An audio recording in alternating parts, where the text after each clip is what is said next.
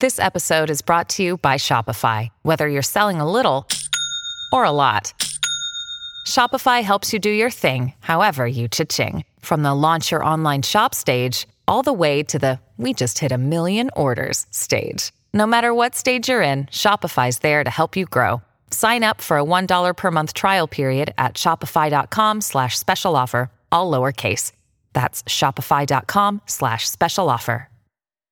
Hello, Next Picture Show listeners. Here's a friendly reminder that if you enjoy the Next Picture Show, you'll really enjoy getting more Next Picture Show by subscribing to our Patreon. You can get our weekly newsletter for $3 a month and unlock bonus episodes for $5 a month. As we're recording this, we've logged bonus episodes on the Jeopardy All Time Championship competition, our reactions to the Oscar nominations, and more. To subscribe to our Patreon, please visit patreon.com slash nextpictureshow. It's very difficult to keep the line between the past and the present. Believe that someone out of the past can enter and take possession of a living being? We may be through with the past, but the past is not through with us. Welcome to the Next Picture Show, a movie of the week podcast devoted to a classic film and how it's shaped our thoughts on a recent release. I'm Tasha Robinson, here with Keith Phipps. Scott Tobias. and Genevieve Koski. For our next two episodes, we're digging down into the trenches and slogging through the mud and the blood of World War I with two films about young soldiers in desperate situations.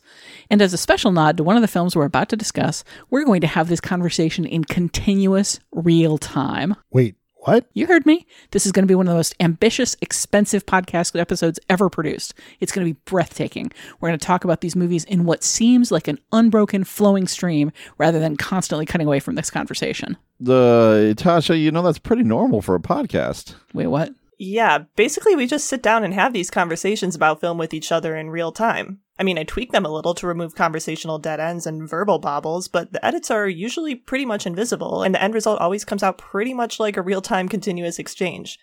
That isn't really all that innovative, or expensive for that matter. Next, you'll be telling me it's uh, it's pretty standard for podcast listeners to not know who's going to die during an episode, or which one of our podcasts is going to be forced to murder somebody in a moment of extreme danger. Uh, look, we argue sometimes, but I hope none of us is planning to kill anyone here at the table. Well, we'll speak for yourself, Keith, because uh, if Tasha keeps needling me about how much he hates Tropical Malady, We're just talking about war movies tonight, Tasha. We're not actually going to war, and we're not trying to simulate the experience of stumbling through a war, unlike the two films we're here to talk about. Fine, you seem to know a lot about what's going on. Why don't you set us up for this week's big, unpredictable real time battle? Sure, I'd be happy to. That's not a very belligerent, warlike attitude. Peter Weir's 1981 film Gallipoli follows a pair of young Australian men who join the war effort out of a mixture of patriotism, pride, and recklessness, and wind up in the trenches on the Turkish peninsula of Gallipoli during a particularly horrific moment in a tragic battle there. Sam Mendes' current film 1917, which was just nominated for 10 Academy Awards, similarly takes place during a World War I battle and logs time among the weary men in the trenches there. But where Gallipoli is a kind of mosaic, jumping around to establish its characters' lives and the pressures and hopes that take them to war, Mendes drops viewers into the middle of the conflict and introduces his two young protagonists as they set out on a mission that he presents in real time, in a story carefully crafted to appear as if it's one continuous shot. These are two different stories about young men in World War I, but they both center on surprisingly young men delivering crucial messages, trying to save lives with key intel for the much older commanders sending thousands of boys like them into battle. And in both films, time hangs heavily over the characters in a variety of ways. As the clocks run down, both sets of friends get pushed relentlessly closer to a final bloody conflict. That's why we all thought time was so important to this episode that we're going to do it all in one unbroken take. Wait, Genevieve, are you fading me out and bringing up the music for a break? How is anybody?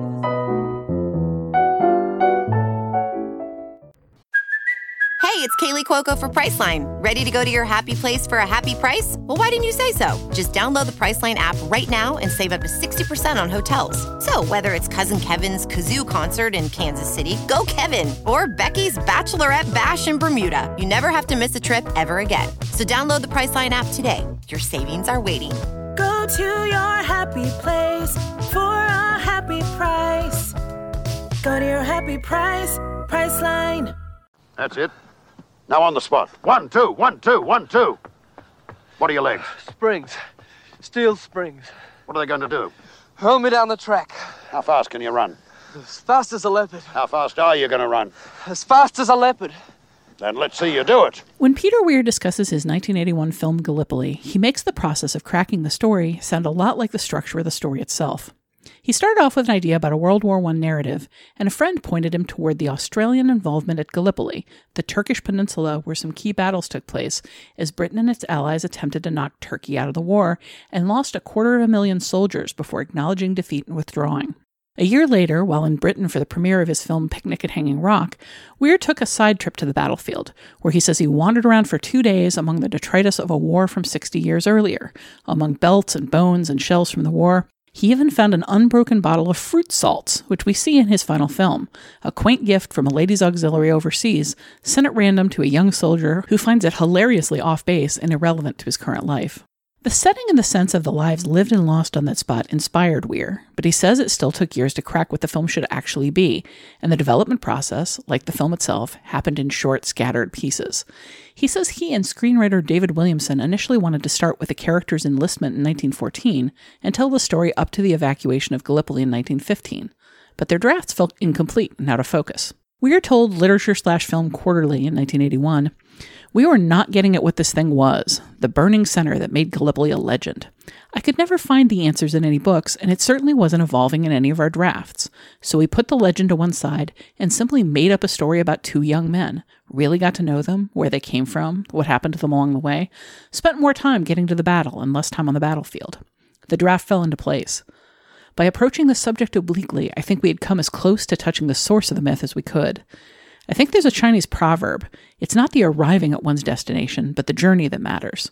Gallipoli is about two young men on the road to adventure, how they crossed continents and great oceans, climbed the pyramids, and walked through the ancient sands of Egypt and the deserts of the outback to their appointment with destiny at Gallipoli.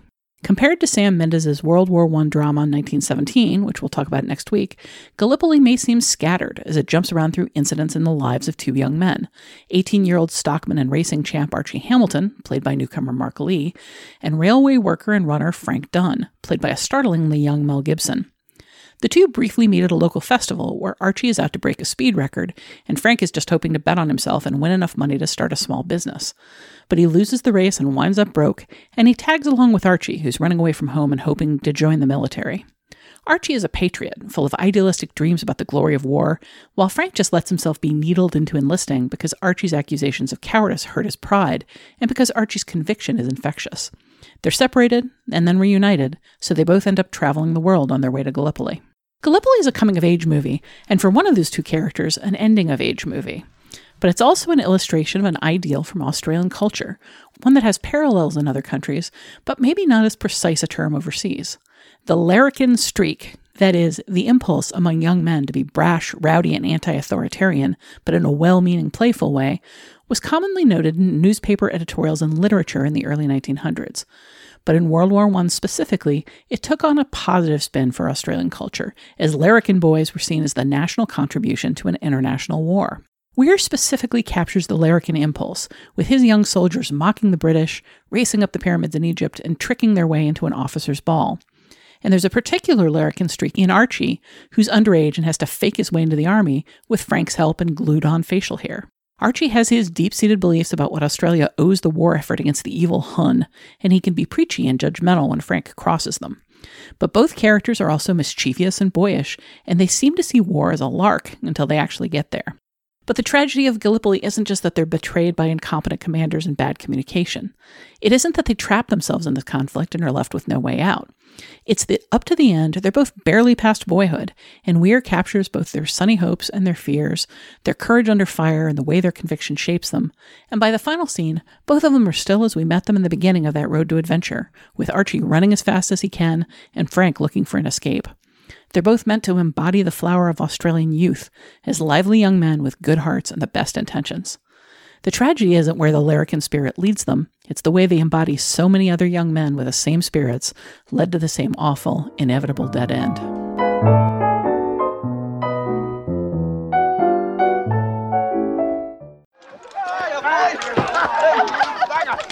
What do you think you're doing? Uh, we're mates, sir. This is supposed to be warfare. All right, break this up.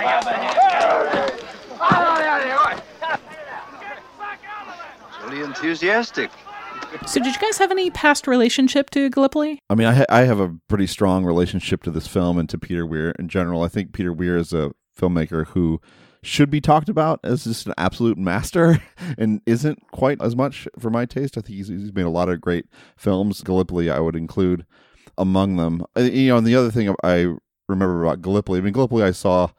It had been a while since I'd seen it. I I, uh, I feel like I might have reviewed it for uh, on DVD or something for one of our publications. So maybe not that long ago, but but I, my feeling is that it's got you know one of the all time great powerful endings of a film ever. Basically, it just it kills me every single time I see it. And this time I watched it in the context of a whole bunch of other films about World War One. I. I wrote a piece for the Guardian connected to 1917 about sort of the history of films about that war, and uh, Gallipoli just it fits so well into that tradition about eager young men who are hopped up on nationalism and who ultimately fall prey to you know the catastrophic decisions and arrogance of their leaders.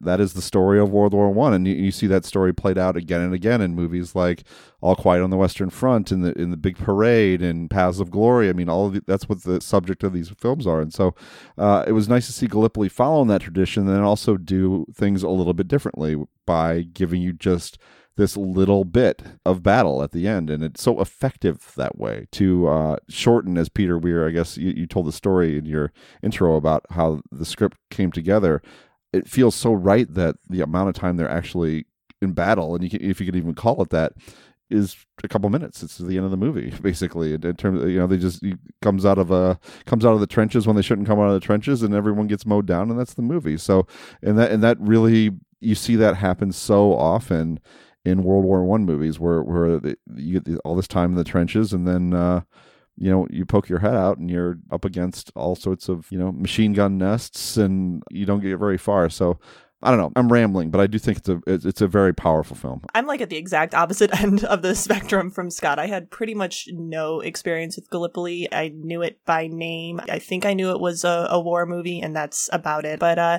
after watching this, you know, I'm kind of re- regretting that fact because I really enjoyed this movie, and I was kind of surprised at, at the extent to which I enjoyed it. Um, I was fully expecting to kind of come out of it with this sort of like I respected what was going for, but just wasn't for me type of type of reaction, which is um, kind of what I end up having with a lot of war movies or, or movies that are playing in the the realm that I assumed Gallipoli was playing in. But um, you know, as as you note, it really only becomes a quote unquote traditional war movie in the last 20 minutes or so. But um, everything leading up to that, I was, I was really disoriented watching this movie in a in a pleasant way because it's a I didn't know what I was seeing. Like, what this is like a sports movie? No, it's a, it's a training movie. Like, and there, there, I was like, uh, when are we getting to the fireworks factory? Even though I didn't really want to get to the fireworks factory so much, but like, it's just really enjoyable in a lot of like it's a beautiful film to look at. Mm-hmm. the photography the australian landscapes the cairo portion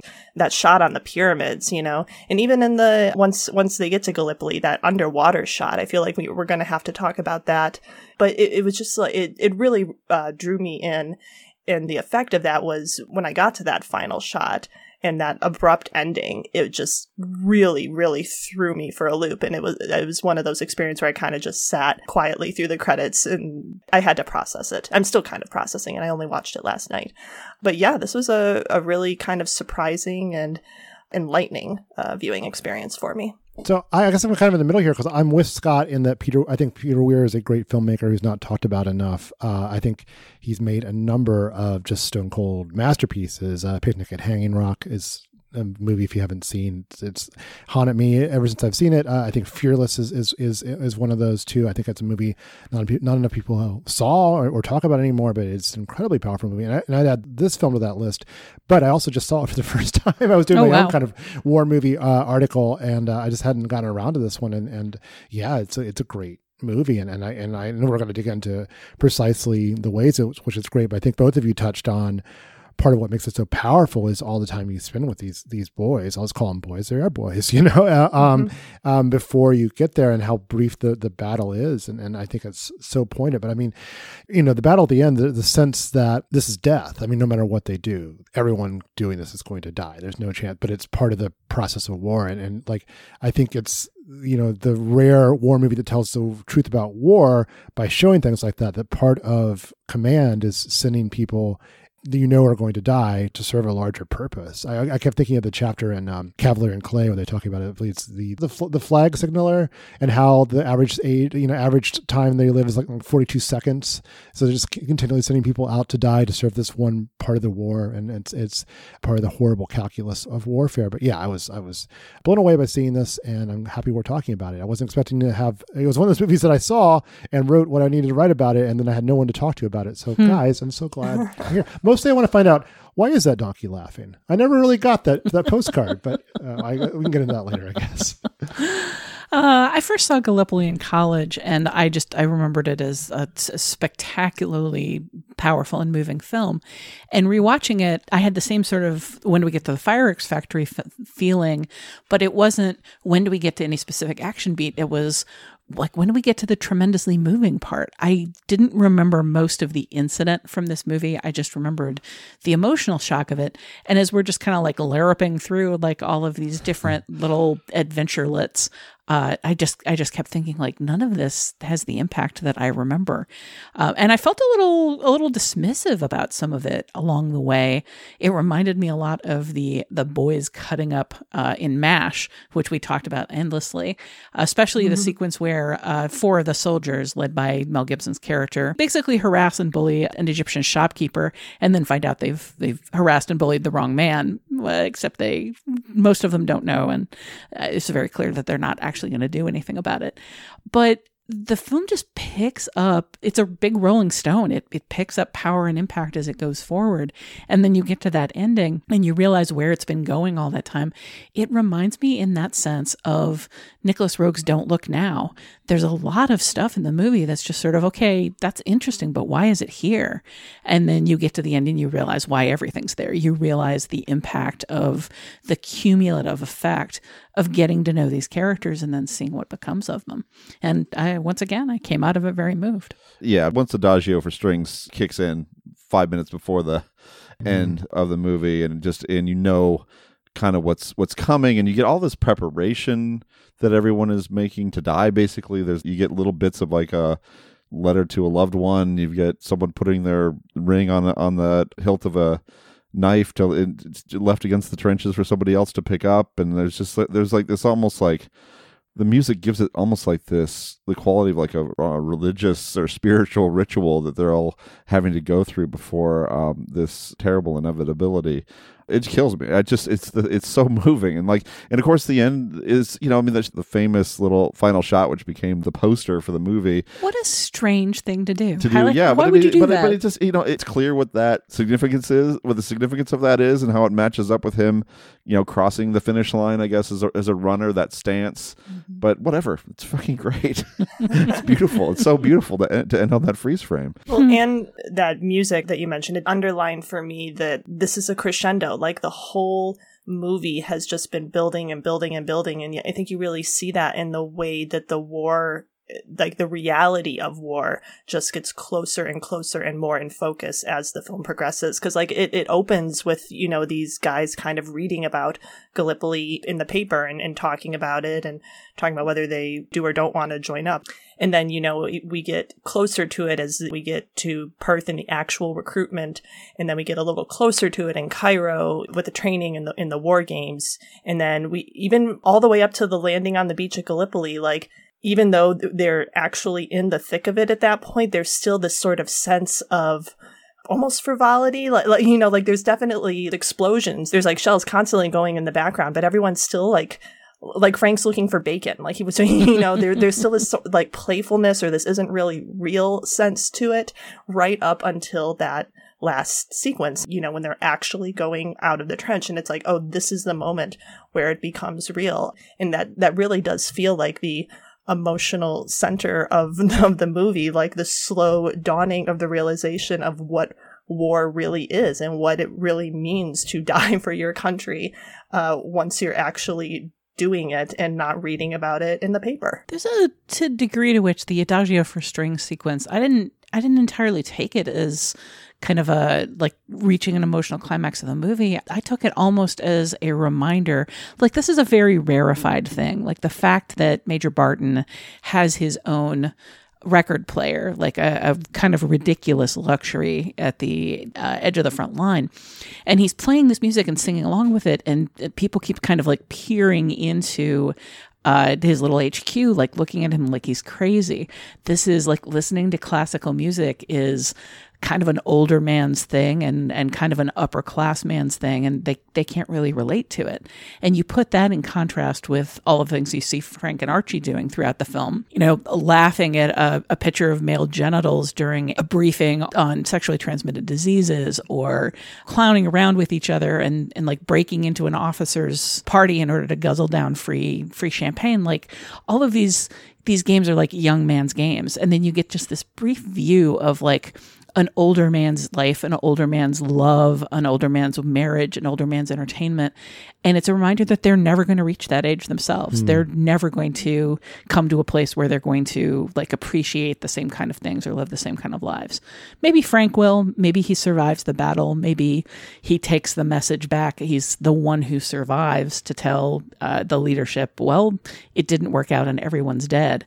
Uh, but for Archie, the the story ends here. He's never going to be a major bar Barton. He's never going to, you know, kiss a uh, kind of gentle but homely looking wife who's going to like beg him to come back. Like none of these things are, are prospects for him. And imagine how what Frank is coming back with too. I mean, like say Frank survives, what memories does he have? I mean, he's just, how can you not be broken by what you've experienced in his? I mean that you know the end of that film with uh, his reaction when he doesn't make it when he can't get the message across when that wave goes anyway it just pierces the heart you know and his motivations for being there are so distinct from archie's and so you you can kind of extrapolate how he would uh, walk away from this battle differently than Archie would. Obviously, Archie doesn't, but if the if the roles were were reversed, like what's interesting about Frank is again his his motivations for the war because he spends a a good portion of the the first act of this movie saying he he doesn't want to do it. And even when Archie is like flat out telling him he should join the war effort can we discuss amongst ourselves what what's the turning point for Frank? Like what what what makes him decide this is what he wants to do? What's his real motivation here? I think it ultimately feels like he doesn't have anything better to do. Yeah yeah. There is some of uh, that. There's I think there's definitely some of him being motivated by Archie mm-hmm. calling him a coward out in the the dried up desert, but I think to some degree the the real turning point is when the light horse turns him away when he mm. can't yeah. mount up a horse and they mock him and he sees like his this younger boy go off to do something that he's been told he's not good enough to do i don't think he would immediately go off and enlist without that but then when he w- runs into his friends and and they're all headed off to do it like here's here's an outfit he knows he can get into he can be mm. doing something with his pals but he can also kind of prove that he's good enough after having been told in no uncertain terms, oh, you're not good enough and you're not as good as this like younger boy who believes so much stronger stronger than you do. I agree. I think that's like what pushes him over the edge, but I think his tune starts to change when they're at that cattle stop after crossing the the lake bed and uh, meeting the man with the camel, that whole that whole adve- adventure. And Archie is talking about how they're traveling to Perth to join up or how he is and he gets like toasted and all the and the the pretty girls are sort of looking at him admiringly and you kind of have this look at Frank looking kind of like left out or or jealous you know? It felt to me that that was where Frank's sort of engagement with the idea of actually joining up begins and then getting turned away from the light horse i'm sure amplified it more and then hooking up with his mates uh, in the infantry i think is just what pushed it over for him. But it gives him uh, a it gives him a method. Uh, he's probably possibly already got the motive, but it gives him a method. So, th- I mean, this is a very episodic movie. There are all of these little bits and pieces. Uh, there's the potentially fatal walk across the, the river pan. There's the whole uh, enlistment, the enlistment segment. There's the Egypt segment with all of its different parts. Like, are there particular parts of this that, that work or don't work for you uh, particularly strongly? every every piece works and counts and matters you know because it is still building something it's still building this friendship between the two of them and it is leading us slowly and inexorably to the end and all those elements are so distinct you know i mean that you know I mean, to, th- to think about like I mean, that's a 50 mile trek that they end up taking to Perth across that lake bed. And, and, and that encounter with the camel driver is maybe is one of the most important things in the film because they. He doesn't even know there's a war on. Right. He doesn't know there's a war on. And then, and then, you know, Archie's, Archie's thing is like, you know what, you know, the Germans could beat Come us here. over there and then come over here the, the camel driver's like they're welcome to it right? This is like you look around and it's just it's just arid uh, desert. So it's not really it's such an absurd thing to think about. But i mean this is just you know i think the, the, what the film kind of gets at is just how available young people like this are to become pawns in this in whatever game their leaders are, are trying to play. I mean that you, you can this is a call to adventure, right? I mean if, even if you know Archie has a little bit more of a mission in mind. I mean he he wants to fight for his country, but for Frank it's like it is it's it's that classic call to adventure and and uh, Archie's doing it and um you know he kind of gets swept up in it as well. I mean I think it's it's very it becomes very easy to find people like this. I mean, it reminded me a little bit of like the I saw All Quiet on the Western Front, the 1930 film about World War One, and that that film is all about this. You know, a teacher starts with a teacher, a German teacher, who's who's kind of rallying his his male students to join the fight, and uh, they don't know anything. They don't know what's going on. They don't know what's what's at stake. But the, but it's it's for their country, and all the other boys are doing it, and some of the some of the more reluctant ones are kind of swept along. And I think that's Mhm. kind of the story about how wars happen and and and how bodies are supplied uh, for these these types of fights, right? Yeah, and the way it's dressed up on on the home front is as something that you know it's your patriotic duty to do this too. You know, and I, I'm not an expert on Australian history, but my sense is that this was a kind of a turning point in Yeah. Independence, in the sense that Australia needed to be an independent country and not serve the interests of of Great Britain. If I'm, does anyone know more about that than I do? I did a little research about it, and yeah, I did want to jump in to, to talk about that because, like, there is a, a slightly different context here, and that the Gallipoli campaign came just 14 years after the Federation of Australia, so it's considered sort of one of the first examples of Australians participating in, in an event as Australians rather than uh, a bunch of, of Commonwealths, you know. And it's as I understand it from from my reading, and I, I, if we have any Australian listeners, I would I would love to hear more context about this. But it sounds like this is uh, the Gallipoli campaign is sort of considered a big moment in the uh, nationhood of Australia. And it's sort of wrapped up in what Tasha was talking about of larrikinism and mateship, which is another uh, apparently key element of, of the Australian national identity, and which is certainly a, a big part of, of this movie as well. The idea of mateship in Australia, a mate is kind of more than just a friend. It's a, a term that implies a sense of shared experience, mutual respect, and unconditional assistance, which I think we definitely see between Frank and Archie, but also between Frank and his his other pals, uh, Snowy and uh, what I don't I forget the Bill the rest Barney of their and names. Snowy. Yeah. So yeah, like as a World War One story, this is kind of maybe not unique, but different from uh, I think a lot of the other World War One movies that we've that we've seen, just in terms of what this specific point in history means to Australian history. Yeah, and I think it's kind of maybe a crucial point too. In contrast with some some of these with other World War One movies, which are really wholly bleak and cynical about the entire affair, the, the sacrifices that these boys make are not in vain. That there's something that there's a spirit or there's there's something that they that, that they embody that is inspiring and, and is something constructive that the country could kind of carry forward after Mhm. this unfortunate you know event. You kind of see it play out again. Going back to that scene with the the camel drive, is it a camel or a dromedary? I, I never got a good look at its back. Uh, we Yeah. we, It's a cat. we see it off in the, the distance, and He's then credited as camel driver. okay, okay. Well, we'll- we'll dromedary driver, not ne- necessarily much considered a thing. Yeah. Uh, but this older guy who, you know, is uh, kind of rooted in this pre unification period of Australia and, you know, doesn't have really an, an understanding understanding of the patriotism that Archie is carrying into this this desire to join up, and it, it not not even really patriotism. It, it is more of a call to adventure that seems to be kind of wrapped up in the Australian identity to a certain extent as well, but sort of the idea of asserting himself as an Australian rather than you know, a, a, guy from the bush. I do want to go back to this idea of uh, stronger and weaker segments, um, but because in spite right. of what Scott said, kind of about how all of these uh, pieces work equally, I, I just for me it that's not true. Some of the strongest ones, I think, the race across the outback with one man on a horse and one man on foot, I, I think is just so key to understanding who Archie is, to understanding how quickly he takes a slight as a challenge and how quickly he is to to take up a cause, even if it's one that's damaging to him, that's self destructive, that's uh, a really terrible idea, and yet how much heart he has. I mean, he can he finishes that race with his feet torn up. He wins because the other man falls off his horse, but you know he he just he rises to the occasion and he hurts himself dreadfully in the process, and it just it seems that, that foot shot man that's rough. Yeah, I didn't it, like that. It seems like such a great introduction to a character, but also just uh, like a great little bit of of strange adventure, like it just an, a really exciting sequence.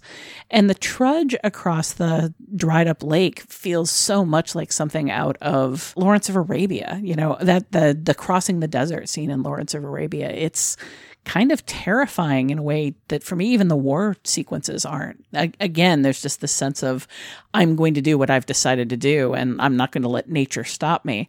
And as archie repeatedly finds that nature can indeed stop him there's kind of a reconsideration but not much of a dimming of spirits. And then that sequence that uh, Genevieve mentioned, where everybody strips down and jumps into the water, and then they're just sort of dealing with shelling uh, and trying to stay underwater in order to avoid getting getting shot. Like, what a strange sequence, but how memorably shot. Yeah, and why did why did he get money at the end of it? I didn't understand the whole in- insurance uh, element of it or betting. Element. I didn't think it was very clearly explained. My understanding was that they had a bet on that was basically the last man to come up out of the water would win the win the pot, and everybody dumped their money in, but they weren't expecting the shelling. Like it, it really plays out because of the lack of explanation.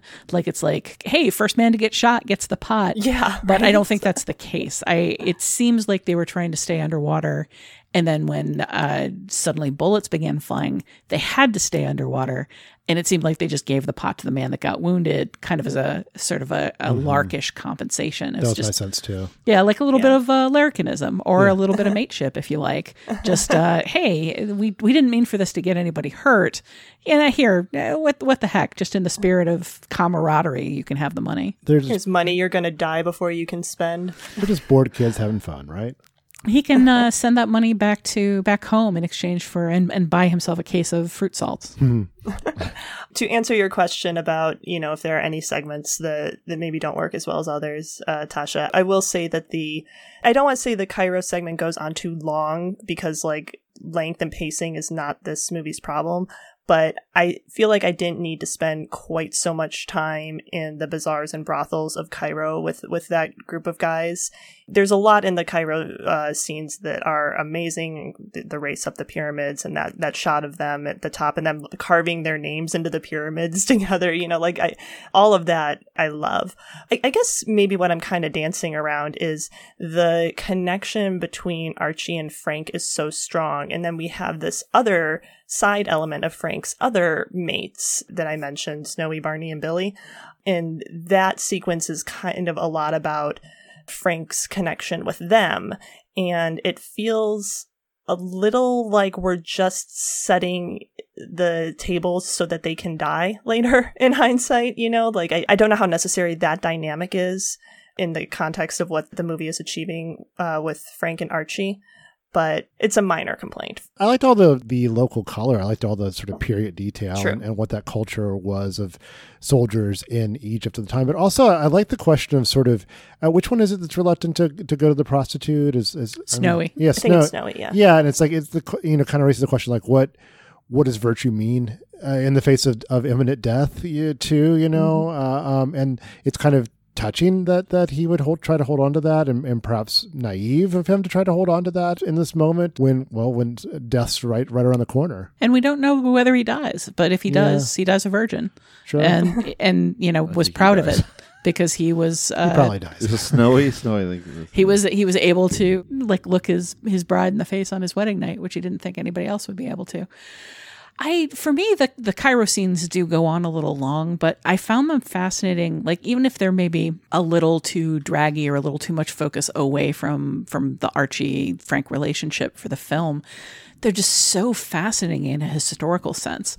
You know, there's mm-hmm. just a, there's a real sense that Weir really did get into the bazaars and brothels of Egypt at the time, and you know, even if he's recreating something from from much earlier in the century, like what a what a strange time. Like it just I found myself thinking like I'm never going to go there. Like Egypt has been on and off unsafe for tourists for for American tourists for quite a while.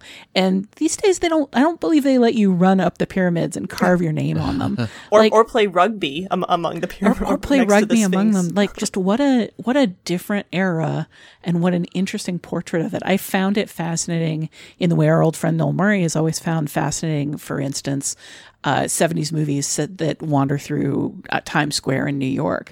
You know, you're just you're seeing a recreation of a specific thing or a fictional version of a specific thing, but all around you is a, a backdrop of a real place that's in some ways gone and that you're never going to see again.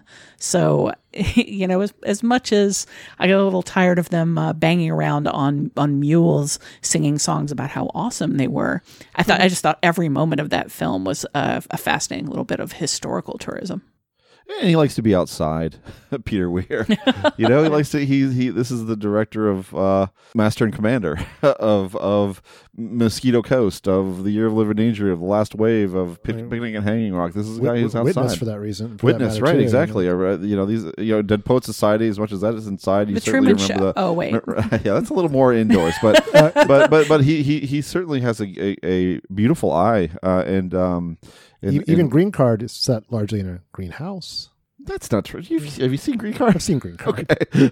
There's a whole greenhouse. It's New They have York. the, the big apartment with a Yeah, greenhouse. that's so. the reason why they why that relationship. It's- that film is underrated, by the Mm, way. That is, it's it's, is so fine, is it's so. Wait, fine. back me up, with Genevieve, on this. Green Card underrated Wait, Green Card. I've seen that. with Andie MacDowell and and Gerard Gerard Depardieu. Depardieu. Oh, And um, Gerard at, at She- the height of his greenhouse, he's Depardieu-ness. He moves in. You know, I I- it's been so long. I don't feel like I can. Uh, Oh, I can say It's definitively. underrated. I'm sorry.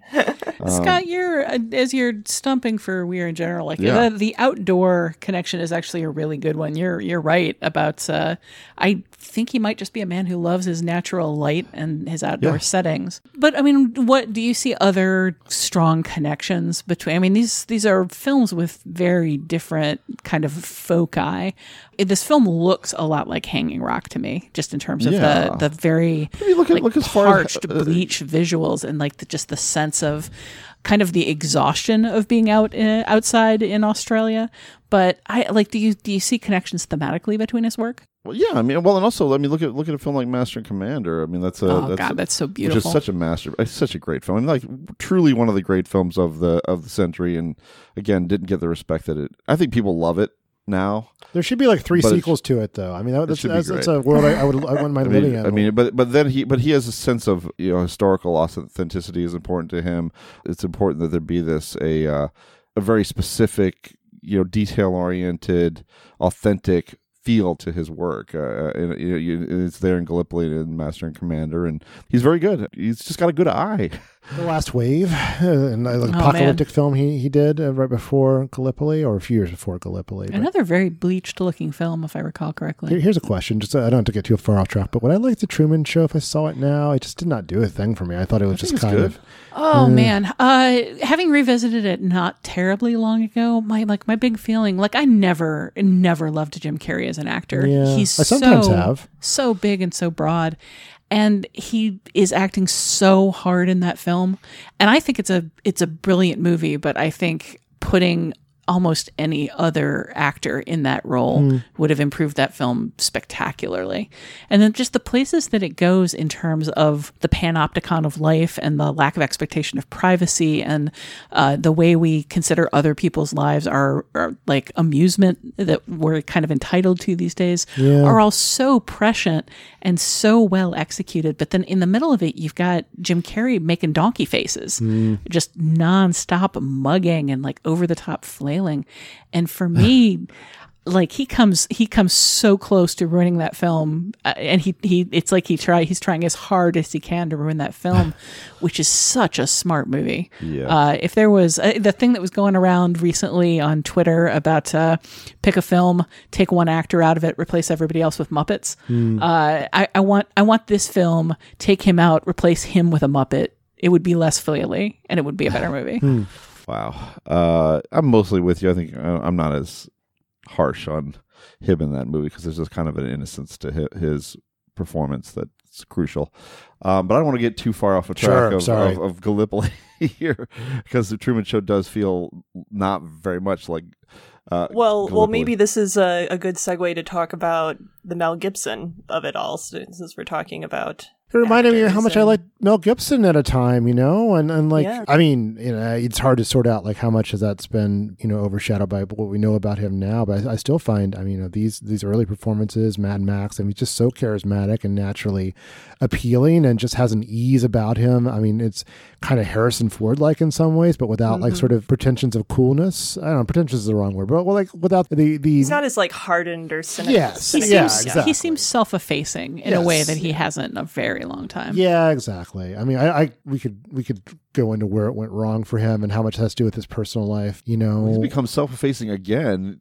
if you look at the Dragged Across Concrete, but like Yeah. there was a period from Lethal Weapon two on. It seemed like that was just like he he became a star, and it kind of changed him, and he he became sort of more self-conscious. Mhm. You know, sort of jokier, more had a greater sense of his own cuteness in a lot of ways that were kind of annoying. Um, but it's not present here. He's not a star yet. He's just a you know beautiful, charismatic, blue-eyed dude. and he's also he's also one of those people that you know for obvious reasons i've been watching a lot of Nicolas cage movies and and the young Nicolas cage looks like Nicolas cage but i think if you showed um, this era of, of mel gibson someone it would take him just a couple minutes to pl- if you didn't know who it was it'd take him a little bit to piece together who it was He also just feels more like a person than Mark Lee as Archie. Like Archie just feels like a little like an angel come to life. You know, he's got those He's striking eyes He's and such a sweet boy. the golden hair and the and the tan and and he's like he's so full of conviction. He's so full of his his own power and his own confidence.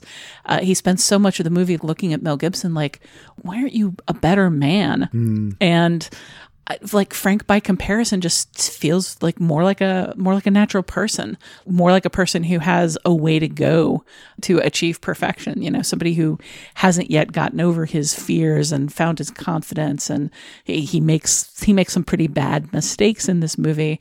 Uh, and Archie just kind of like floats along untouchably through it accomplishing everything he wants, achieving everything he wants. We see him experience doubt in the lake briefly. We see him experiencing uh, sadness a little bit, but even at the very end of the movie, he seems of all of the the men about to go over the edge, like the least afraid.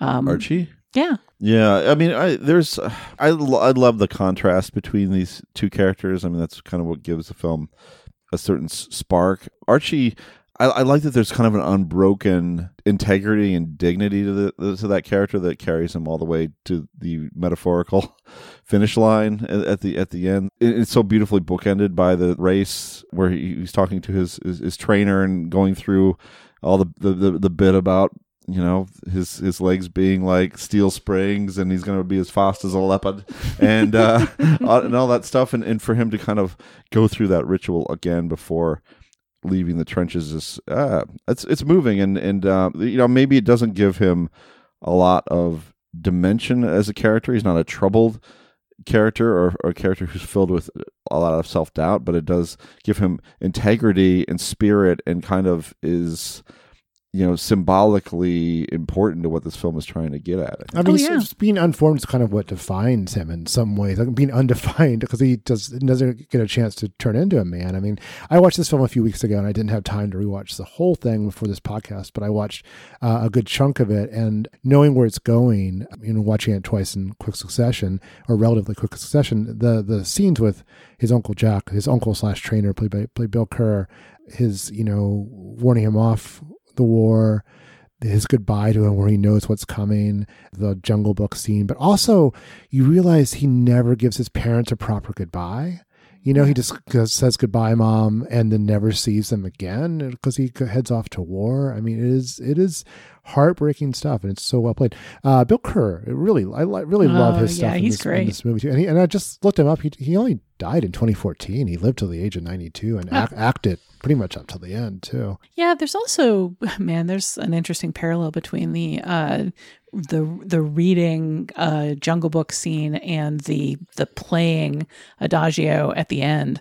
Just that sense of like a a piece of art being performed and and people kind of gathering around to to take a breath and experience it. I hadn't really drawn this connection, but reading up on this film, I see a lot of people pointing out that the chunk of the Jungle Book that we hear is about Mowgli's coming of age. Right. It's about him transitioning into manhood with uh, with weeping and pain, which is sort of what the whole movie is. I hadn't really fully made that connection. But yeah, I mean, Archie's literally too good, good for this world. I mean, when it comes down to it in the end, the reason that Frank lives and Archie dies is because Archie gave up a safe place as a runner to make sure Frank would survive. And he did it because he wanted, he still had that conviction. He wanted to fight, he didn't want to be left behind. But he never takes credit for it. He never points it out to Frank. Like, he dies with Frank not knowing that he made this choice, that he made this, in a way, sacrifice. At the I same think there's also a connection to Archie being an, an athlete. He views fighting for his country almost as another way of like pushing himself toward greatness in the same way that he pushes himself toward greatness in, in his racing. And I think the way that he approaches war, I mean, it's right there in, in the final shot that, you know, evocative of him cro- crossing the finish line of a race. I think there is something in the way that Archie approaches running and dedication to that that translates to how he approaches war and his role in it is something that he is is pushing himself to do and to achieve.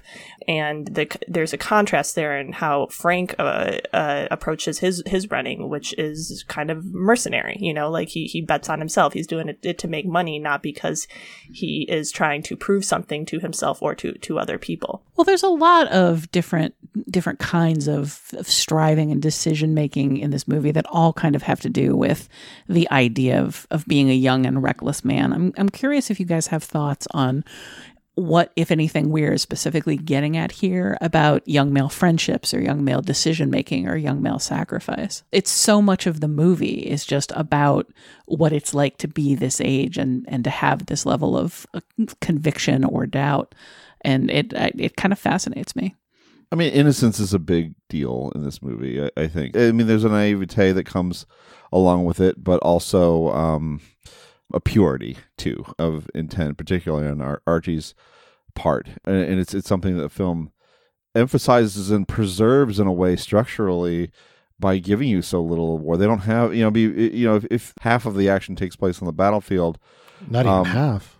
No, I'm just saying- saying that if, if Oh, right, it did, right. Yeah. you know, and if it were just reserved for the end, maybe they'd have experiences that would sully them in some way, or or they'd have to make decisions, or maybe kill someone, or do something like that that would that would uh, tarnish our image, uh, uh, impression of them. But they don't have that. This is a, they they are innocent little lambs who are led to the led, led to the slaughter, and uh, which is the story of World War One.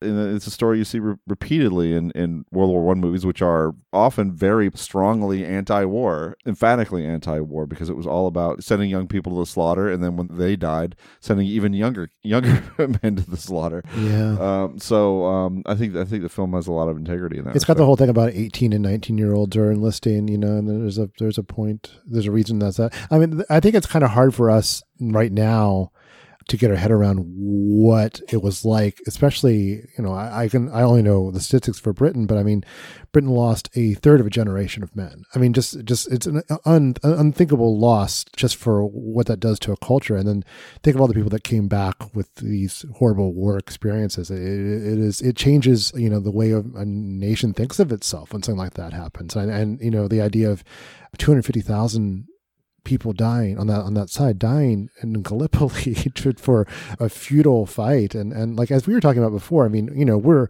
we're ignorant and 100 years later but I mean what was World War 1 about? You know I mean I mean I know basically what it was about but it was, it's hard to contrast it as sort well, of they this, don't know either. I yeah mean, that was. The, that was yeah, the insight right. that's the insight you get from that Peter Jackson documentary. What is it? They shall not grow old? Yeah which is kind of like almost a chorus of uh, voices from World War One, and, and I, none of them really know. Mm-hmm. I mean, they're, they're just doing their duty. They're they're doing what they're being told to do, and it's for the country, and that's what and they're available to do it. And um, boy, when you that when innocence is lost, it's in, it's lost in a profoundly horrifying way. Yeah, I mean, World War One is your go-to for a film about the futility of war. World War Two is a fil- your go-to for a film about the necessity of war. Yeah. Uh, but I mean, I mean, I wouldn't want to fight in any war, but reading descriptions of World War One is one of the last ones I would want to fight in because it's just the idea of being in these horrible trenches for so long between battles, like we witness in this, uh, which are for a few inches, and which you know men lay down their lives for for very little at all. Yeah. And I think the movie does a really spectacular job of drawing uh, Archie as someone like whenever he talks about the war and his responsibility in war, he talks in propaganda blurbs. Mm. You know, he he talks about the horrors of the savage Hun or they're going to come over here and, and take our land. Like he he's talking in newspaper sound bites essentially. It's very clear that he doesn't really know anything about the history or or the geography or the stakes and he doesn't have any personal stakes in any of this. He's been fed a bunch of boys propaganda basically but he believes it so with such conviction with such deep emotional conviction.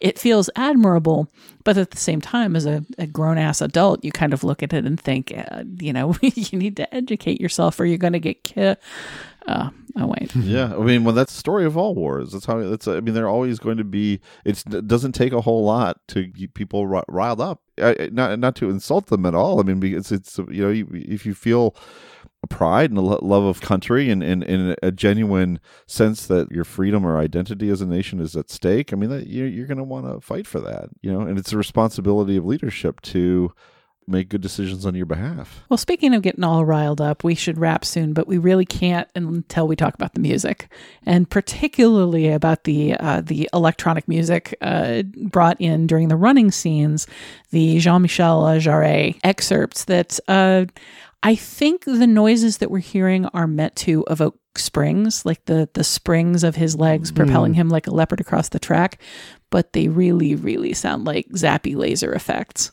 and it's ah, kind of comic no, uh, as far as I'm I- concerned. You no, you I- love it? I You're into it? I think it's like trance like. I mean, I, I really, I mean, I like that album a lot, which our, our friend Jason Heller wrote about in his book Strange Stars, which is about the connections between music and science fiction in the 70s. And obviously, the original context is supposed to be more spacey and and in that kind of way. But I think it really works for those long, especially the the the, the scenes, the early scenes where you get all this to us at least, our eyes, exotic and strange looking Australian uh, uh, landscapes. Uh, um, and I, I don't it works for me. I, I, I mean obviously it's it's of the time when when synths were much more prominent on, on soundtracks no matter no matter what era it was set in but i to me it works Scott, Genevieve, zappy zappy thoughts.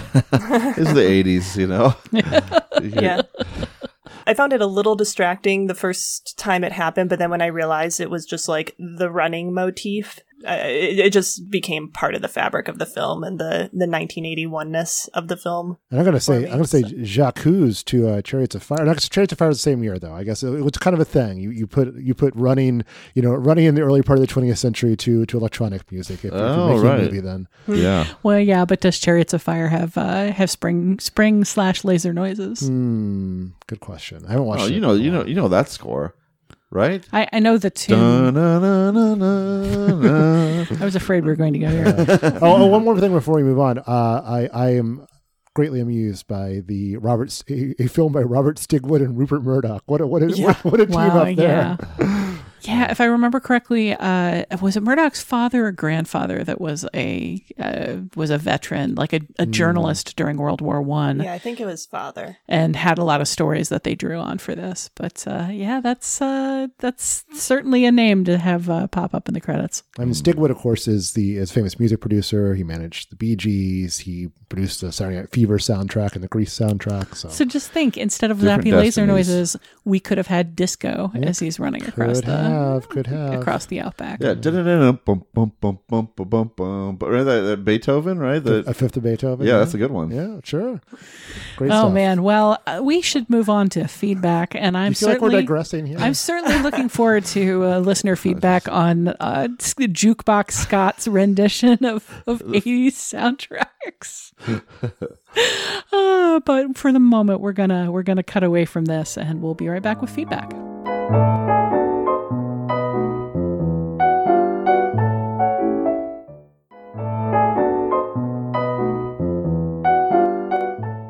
It's time for feedback when our listeners weigh in with their responses to recent episodes and anything else in the world of film. Now, every week we ask you to call us and leave a short voicemail, and every week very few of you do. But here's a voicemail specifically prompted by Keith's foray into the new director's cut of Wim Wenders Until the End of the World, and it poses some intriguing questions. After reading uh, Keith's article on director's cuts, uh, I'm wondering what do you guys think is the best way to approach a five-hour director's cut, specifically uh, until the end of the world, the Criterion release? How many sittings do you watch it in? Just curious what you guys think of this uh, trivial time allotment question. So I think the ideal circumstance is, is with any movie is to see it in a theater, but that's and and then I think the second best way is to carve out time, sit in a darkened room with no interruptions, and and put your phone in the other room and and just just watch the film straight through. And in this case, all five hours of it. Now, is that what you I did? No, absolutely not. Um, I, I, I Don't you have a kid and a rambunctious dog? kid, kid, a dog, a you know, other distractions. So I did watch in two un- uninterrupted sittings, which is rare that I actually get to do that. Um, I, you know, I, I'm a purist at heart, but I will, uh, you know, I watch movies interrupted all the time, even shorter movies, because I, I, all right, we're, we're all friends here. I, I take, I take movies on my iPad to the gym, and I watch, I watch, it, I watch the first hour there. I watch the Wait se- for the first time, like the first like first viewing of these things. Sometimes, yeah. Oh, I mean, you've I- offended I, I have film purists. Like Scott like Tobias. good, like good films, not like like not like just like I, I mean, I try not to watch. Dolittle or I try not to watch. Dolittle co- no, I'll try not to watch sixteen by nine films, but I think anything in, in, in a full screen aspect ratio, I'm fine with. Hmm. Um, I have a very busy life, and I have to manage my time carefully. And I watch a lot of movies, and if I need to watch them all, I need to to work in uh, you know them in as every place as possible. So, and at the gym, I can just stand there and stare at the screen. It's not the biggest screen; it's not as good as my TV, but I have my headphones on total concentration apart from moving my legs up and down. Um, and so I watch the first hour there, watch the second hour at home. I, I, I get in where I can, you know. so I mean, so let's let's say let's say. Uh, Have I started another Winter, Let's controversy? say Winter Light by Bergman. You're at the gym. I- I would sure You're- I would watch that at the that. gym. I, I would watch that at the gym. It's it's um a lot of close ups in Bergman. You know, you know you don't have like you don't have like, like a And date- you're like moving up and down, right? You're actually No. working out, aren't you? You're not just, just my like legs. sitting there. Just my legs. It's not like I'm bouncing up and down on a on a, on a trampoline or anything. Oh. No. it's it's Here- so good to see this level of So- vitriol aimed at someone who is not me. Here, here. I want. I want to say two things here. I like to watch movies. Uh huh. I don't want to die young. Uh huh. So let's let's let's try to combine these activities in some way. Yeah, no, I make I make no apologies. I have a nice iPad. It's fine. It, it's fine. Watch movies where you can, when you can, and, and as many break it up in as many pieces as you have to. But no more pieces than you have to. I think that's my advice. Oh man, yeah. Scott, Am I still allowed to be on this podcast? what Scott? what is what's I'm the sure. ideal way to watch I'm- a five hour movie, Scott? Sitting down, you know, sitting down and watching for five hours. Yeah, but how often do well, you five have hours. five is, Five hours hours? is difficult. I get it, but I was I was grateful for the opportunity to see the Irishman in three and a half hours. Sure, that was in the great. I mean, we had we had a we could sit there in, in a theater with no interruptions and yeah, I the mean, best it's- possible it's- it means- circumstances. It means something. It means something to see films in that i- i- But in that do- way. Yes. If you can't do it that way, do it another way. That's my take Yeah, on it. yeah. I mean, it, I I think it depends on the film. you know what I'm talking about. You know what I'm talking I'm talking about. about Jim. I'm talking about, but a Jim movie though. I'm trying to work the crowd here. I'm talking about gym movies, like like you know, like Six Underground. I, I could watch that in a gym, Okay. All right. but Wh- you know, why would but you- I'm not why would watching. you I'm not watching First Reformed in the gym Yeah. Right? When- it should, no. for the first I- time. I'd prefer not to, but if it's the only time I can do it, then absolutely. All right. Well, as the moderator, I'm going to say that we're not going to answer this question anytime soon because we're butting up against the realities of the world, and we've got uh, kind of a, a nice little Gallipoli thing going. We've got our, our purist idealist here and our practical man uh, who sees the realities of the world, and they're probably both going to get killed by the end of this podcast, as I predicted in the intro. So, we always appreciate when our listeners share their thoughts and their recommendations. If you feel so inclined, we can feature your response on a future episode to reach us and tell us why Keith's way of watching movies is terribly wrong or terribly practical and uh, not worth insulting. You can leave another short voicemail at 773 234 9730 or email us at comments at nextpictureshow.net. Well, that's it for this episode of the Next Picture Show. In our next episode, we'll head back down into those shaky trenches for a look at Sam Mendes' 1917. It'll be up next Tuesday on Apple Podcasts, Spotify, and your podcatcher of choice. In the meantime, you can support us on Patreon at patreon.com slash nextpictureshow. Find us at nextpictureshow.net, follow us at facebook.com slash nextpictureshow, and follow us on Twitter at nextpicturepod so you'll always know when a new episode drops. Until then, pass the fruit salts. No, not the bath salts. Those are really different.